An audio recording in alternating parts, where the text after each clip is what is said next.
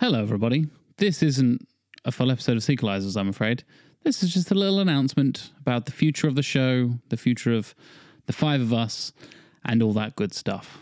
With that in mind, I'll hand you over to my very good friend, Mr. Stuart Ashen. Hello, I'm buggering off. See you later, kids. Bye. Remember that meeting we had about tact? no, no, I No, don't. no, Matt. it was about not at all, tat. Alec. ah, yes. Stuart and his Those- Classic. Yes, I shall. Well, we're going to do one more episode together, aren't we? One more uh, Fillery based, I believe. Shall I give away what it is, or shall we keep it secret? Tease it, Stuart. I should Yeah. tease it. Tease it. Video game adaptations. Oh, Mm, that highly rich quality of.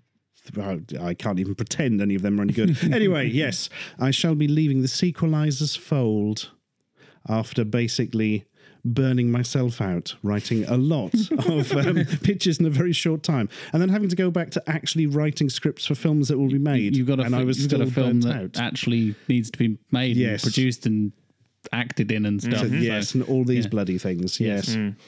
So I shall be letting these people sequelize on without me. I don't know I said letting, like if you need my permission. It's like or our dad has just left us with all the equipment. I'm like, "Whee!" Don't be rude. You know I'm far older than your dad. so, um, sequelizers will continue even without the esteemed Mr. Ashen. Although I hope that you will be popping back from time to time for a cheeky little guest appearance. no. No, right. Okay. Yes. Okay, good. Um, but of course, uh, now that uh, now that five have become four, uh, we are going to be making some changes to how sequelizing works. Uh, in part, we'd been discussing making these changes anyway, just because simply for us, from a time perspective, uh, we don't. We do this for fun for the most part. And from a time perspective, actually writing these pitches for every episode was becoming very time consuming. Uh, and as Stuart was talking about in terms of burnout, we didn't think it was something that we were going to be able to keep up for the long term. We really wanted to continue the show because we love doing it. And we know that uh, you guys seem to like it as well. So we've come up with a new format for sequelizers that we think will fit our four man setup and will also give us a bit of breathing room, but allow for us to do the thing that we love doing, which is fixing the bad sequels to good movies. So There's now, the tagline, folks. Thunderdome. Not, not everything's changed. so now uh, what we are going to do is we will have our normal discussion about the terrible sequel about why it didn't work.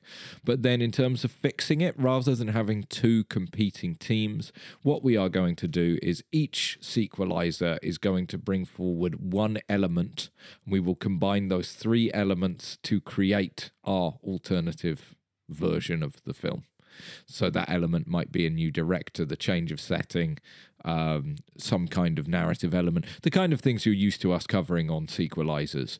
But we're going to, rather than being uh, the the pseudo competition that sequelizers was, we will now be collaborating to come up with an idea together. The, the rigorous and very serious competition Yeah. was. Yeah. Absolutely. Teamwork. But there we go. So it's going to be different, but it's going to be fun. And of course, we really want to know what you guys would like to see. So hit us up on Twitter, drop us an email, let us know your thoughts. Keep in touch as always. Uh, and we will see you really soon for new Sequelizers content. Season four. It's going to be new, it's going to be a bit different, but it's still going to be sequelizing.